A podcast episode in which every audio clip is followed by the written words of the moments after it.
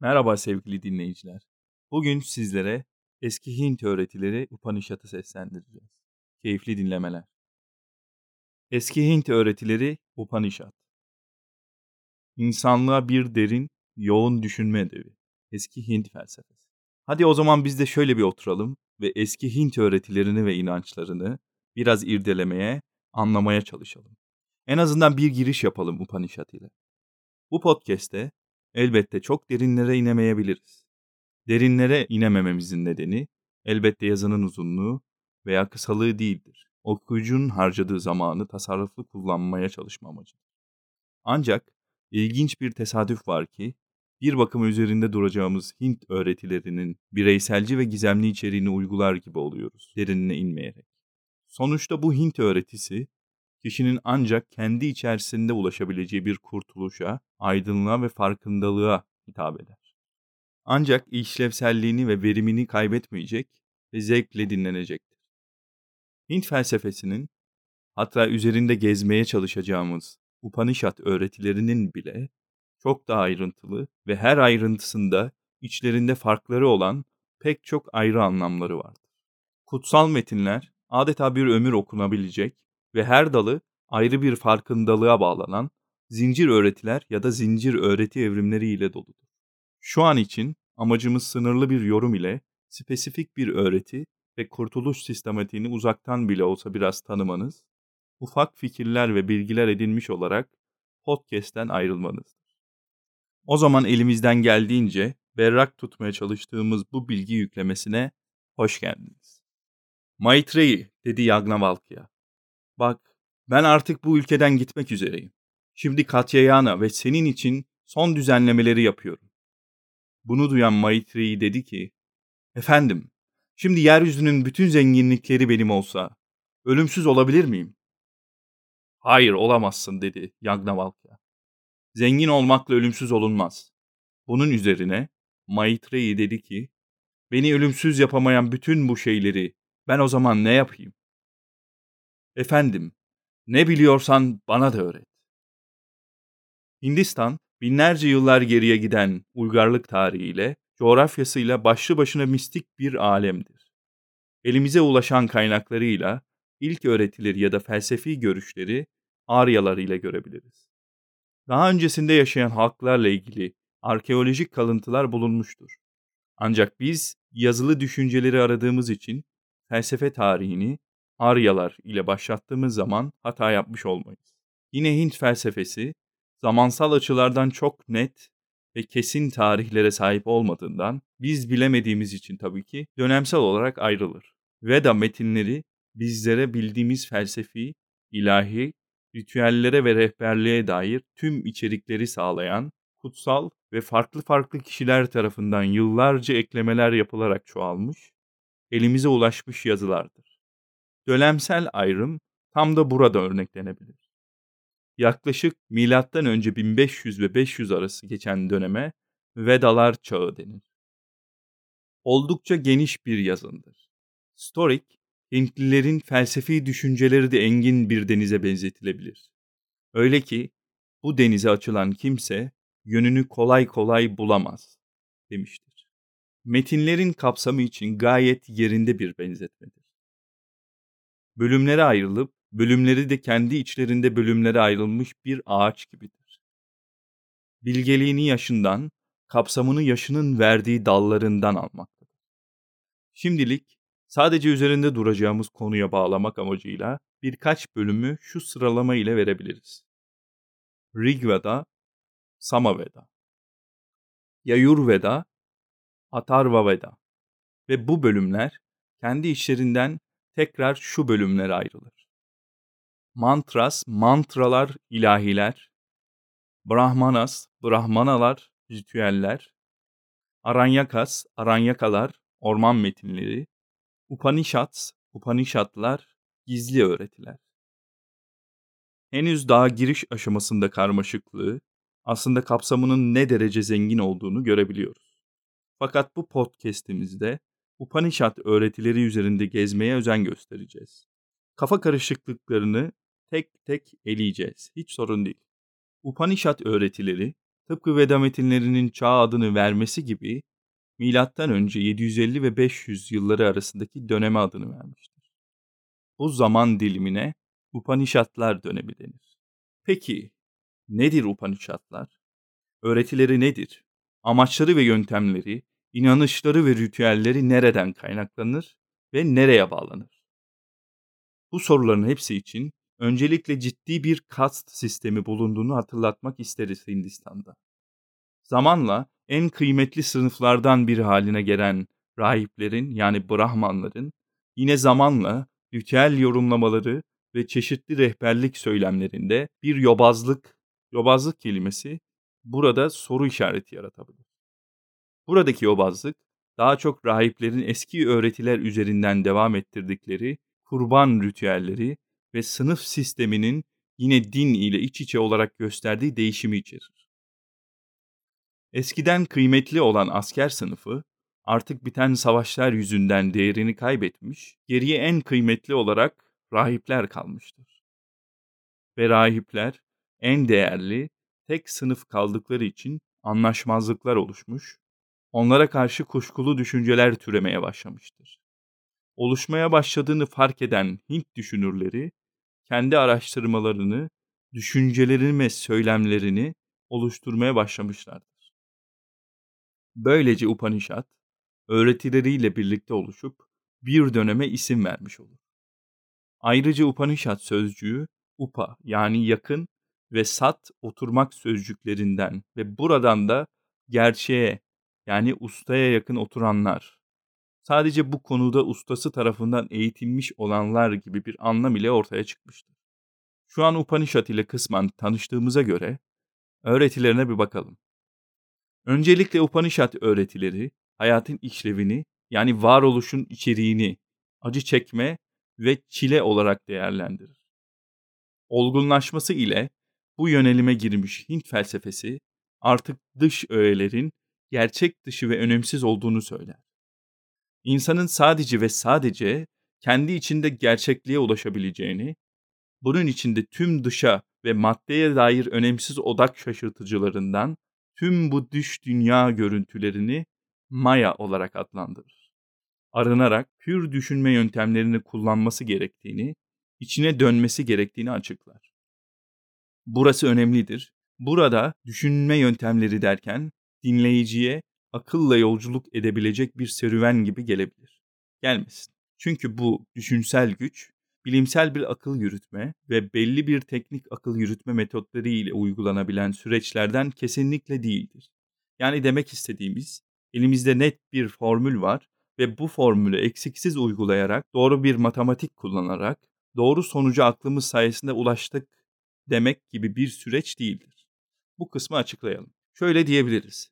Bugün şu an hayatınızda yaşadığınız, gördüğünüz, tattığınız, içtiğiniz, elde ettiğiniz, başardığınız, sevdiğiniz, kavga ettiğiniz ya da aşık olduğunuz ve benzeri her şey ama her şey hep gerçek dışı, onların deyimiyle mayadır. Maya seni burada oyalayan şeylerdir derler. Eğer kapılıp gidersen sen de aslında yaşamazsın. Onlarla oyalanır gidersin bu hayatta derler. Hatta bu hayat dediğimiz bile anlamsızdır. Bir nevi acı çekme yeri, oyalanma ve bekleme noktası gibi düşünebiliriz. Aslında bir bakıma düşünmeden edemiyoruz tıpkı günümüzde anlatılan. Düşünüyorum ki hepimiz mükemmel bir bilgisayarın yarattığı yazılımın içinde yaşıyoruz. Bunların hepsi simülasyon, bunlar gerçek değil kavramı gibidir. Neden olmasın? Böylesine gizemli ve mistik bir felsefeyi incelerken simülasyonları bile çok kolay kabul edebilecek kıvama gelebiliriz belki. Evet, devam edelim. Madem her şey maya ve burası benim oyalandığım yer, o zaman benim ait olduğum yer neresi? Nereye gitmeliyim? Ben ne için geldim? Asıl gerçeklik, gerçek öze ulaşmak tanımak, bilmek istenen yer, durum ve hal. Bu açıklamaları Hint felsefesinde adı geçen Brahman ve Atman kavramlarının içeriğini anlatabilmek için kullanabiliriz. Brahman, çoklu bir gerçek öze işaret ederken, Atman, tekil varlıkların özlerine işaret eder. Ama en önemlisi ikisini bir olarak görüp, Brahman'ı da denklemin sonunda içimizde olan Atman özüne bağlamaktır. Yani ben tek bir birey olarak eğer kendi içimdeki atmanı yani özü bulabilirsem ve bilebilirsem o zaman her şeyi bulabilmiş ve bilebilmiş olurum. Atman'a ulaşan Brahman bilgisini de elde edecektir. Brahman ve Atman kavramlarının birleştiği nokta tam olarak burasıdır. Çoklu özlerin tekli özü olarak Brahman ve Atman hem birbirlerini tamamlıyor hem de birbirleriyle bir oluyorlar. Bu arada Gargi adından bahsetmek isteriz. Küçük bir bilgi olarak döneminde kadınlar da doğanın, evrenin, yaşamın gerçeklerine dair çalışmalar yapar. Felsefi serüvenlere eşlik ederler. Gargi, Brahmavadini olarak nitelendirilir. Yani asıl gerçeğin Atman ve Brahman bilgisine sahip Vidya ya da Vidya bir kadındır. Anlaşıldı. Demek ki bizim amacımız özün bilgisine ulaşmak, orası bizim ait olduğumuz yer ve ait olduğumuz yere dönmeliyiz. Demek ki Brahman yani evrenin ve her şeyin bilgisi ve Atman kendi içimizde taşıdığımız öz bilgi benim ve her şeyin yaratılış hamurunun içeriğidir. Ben beden içinde yaşayan bir insan olarak önce kendi içinde taşıdığım Atman'a bir kere ulaşabilirsem sonra Brahman'a erip görevimi ya da geliş amacımı yerine getirmiş olurum. Peki, nasıl ulaşılır Atman bilgisine? Öğretinin buna ilk ve net cevabı şudur. Sadece akıllı olmaz, okuyup öğrenmekle de olmaz. Kitaplar sana yol haritası olmaz. Madde ve maddiyat ile hiç olmaz. Atman'a ulaşmak isteyenlere madde aksine külfettir, yüktür ve esarettir. Anlamlandırılan özgürlük ile tamamen ters düşmektedir madde. Yani bu iş öyle kolay değildir. Hint dini inanışları, felsefeleri ile hep iç içe olmuştur sanırız bundan dolayı. Nasıl ki felsefe yapmak derin ve bitmek bilmez, çok uzun yıllarını ve uğraşını alır insanın, işte Atman'a ulaşmak da kendi içinde adeta bir felsefe aktivitesi versiyonu gibidir. Hem görevleri var hem de ödevleri. Bunlar da yetmiyor. Bir de üstüne çok uzun yıllarını vermesi gerekiyor kişinin. Ve bu bahsettiğimiz süreler önceden belirlenmiş, kimseye esneklik sağlamayan katı ve net kurallı zaman dilimleridir. Ardından da devreye ıstırap girer. Tüm bunları yerine getiren kişi belki Brahman'a yani her şeyin özüne ulaşabilir ve kendini onun içinde yok edebilir. Artık uzun yıllar süren bu yaşam görevlerine kısaca bakabiliriz. 1. Brahmaciri Eğitim yani kutsal metinlerin ezberlenmesi, saygıyı ve çalışkanlığı öğrenmek. 2.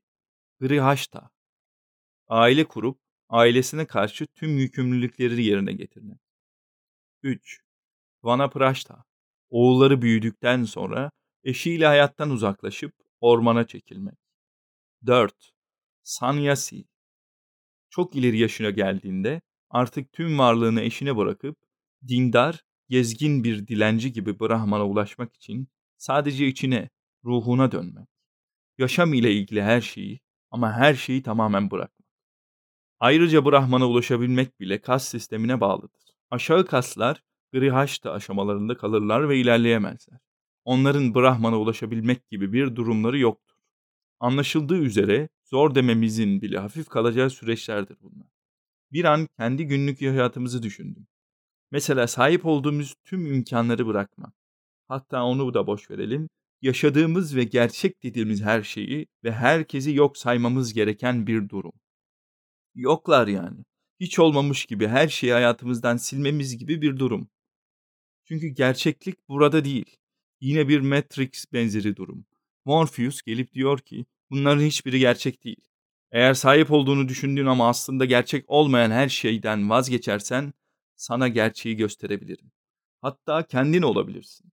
Elbette bu derin, özel ve kutsal inanış felsefesini bilim kurgu ile bir tutmuyoruz tabii ki.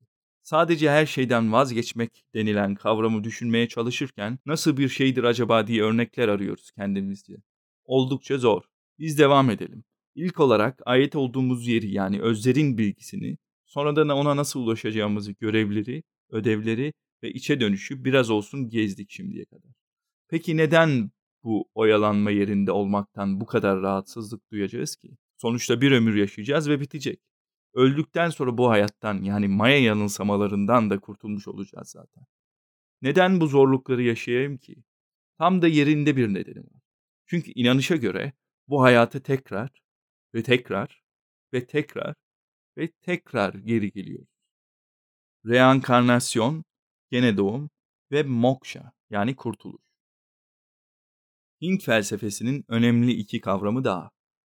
Yagnavalkya, reenkarnasyon öğretisini açıklarken, bir heykeltıraş yıpranmış bir heykelin malzemesini alıp ona nasıl yeni ve başka daha güzel bir biçim verirse, kendi özümüzde tıpkı böyle bir bedenden sıyrılıp, gereksiz bilgiyi, birikime atıp, başka, yeni ve daha güzel bir biçime kavuşur. İnsanlar olsun, tanrılar olsun, başka yaratıklar olsun hepsi için bu böyledir.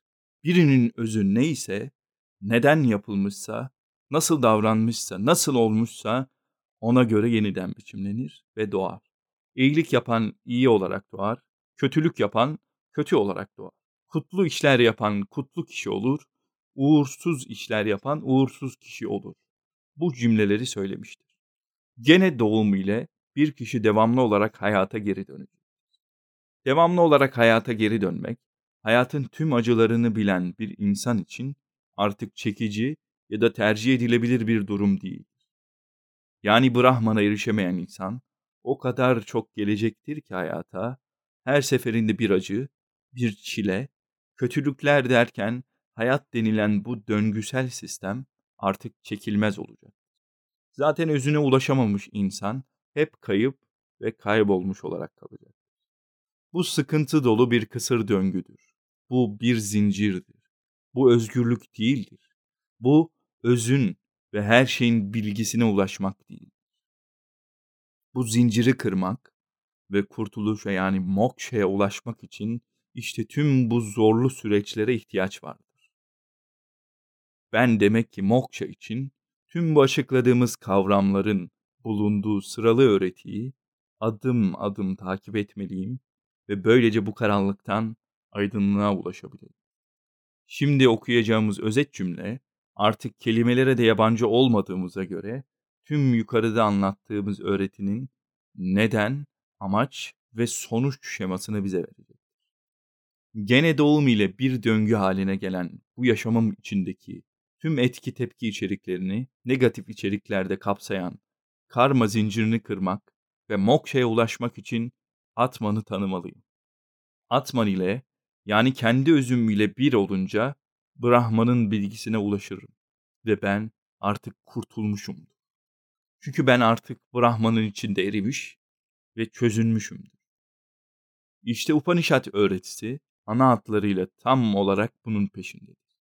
Kişi evrenin özüne erişip, onun içinde eriyip, onunla bir olmalıdır.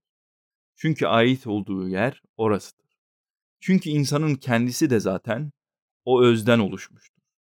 İnsanın içinde bulunan atman, insanın oluştuğu hamurun yani özün parçasıdır.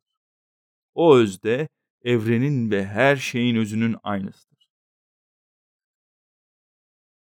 Ötelerin ötesidir Brahman, yücelerin yücesi. Başlangıçta yalnız o vardı.